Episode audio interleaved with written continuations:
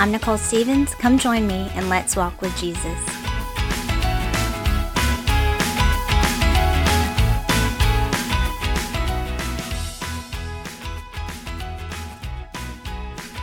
I read a quote by Voddie Baucham the other day that got my attention. He said, The modern church is producing passionate people with empty heads who love the Jesus they don't know very well. What does that mean exactly? When I think of the term modern church, I think opposite of traditional, right? Meaning a band instead of a choir, words on the screen instead of a hymn book, chairs instead of pews, pants and shorts instead of suits, the list goes on.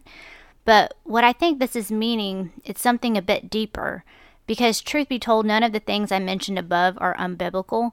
They used to baptize in river or outside, and now we baptize inside in a pool. Before organs and pianos were invented, they had spoons and flutes. I don't know. Times changed, and this isn't the issue in external practices and whatnot.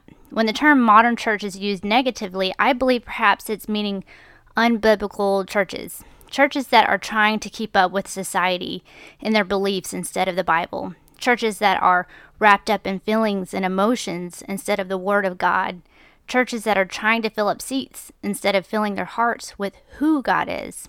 What happens when you get saved but don't read God's Word? How do you pursue a relationship with someone you have no knowledge of other than what others may tell you? It is dangerous to be a Christian and live this way. What ends up happening is we create a false God and call him Jesus, but he is not the Jesus of the Bible. And then we sing and pray to this false ideal of who God is, asking for God to do things that are not in his will, and giving advice to others about things that God completely stands against. It's lazy and uncaring. Chances are you live in a country where you have access to the Bible, whether it's a physical book or on the internet. His word is easily accessible, so you are able to read all about who He is, what He desires, and what His will is for you.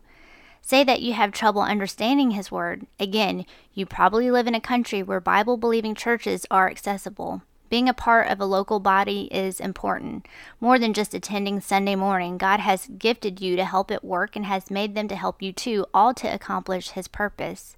Hebrews 10:25 Not forsaking the assembling of ourselves together as the manner of some is but exhorting one another and so much the more as ye see the day approaching To look more into the importance of the body of Christ read 1 Corinthians chapter 12 There is no excuse to not know who God is He has completely opened up the door to having a close intimate relationship with him and you can't be close to someone you don't know Romans 12:2 and be not conformed to this world, but be ye transformed by the renewing of your mind, that ye may prove what is the good and acceptable and perfect will of God. You can only do that by reading the Bible to know.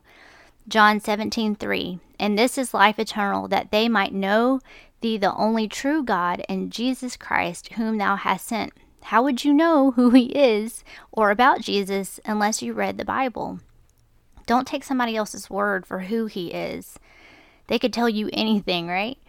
2 Peter 3:17 through 18 Ye therefore beloved seeing ye know these things before beware lest ye also being led away with the error of the wicked fall from your own steadfastness but grow in grace and in the knowledge of our Lord and Savior Jesus Christ. To him be glory both now and forever. Amen.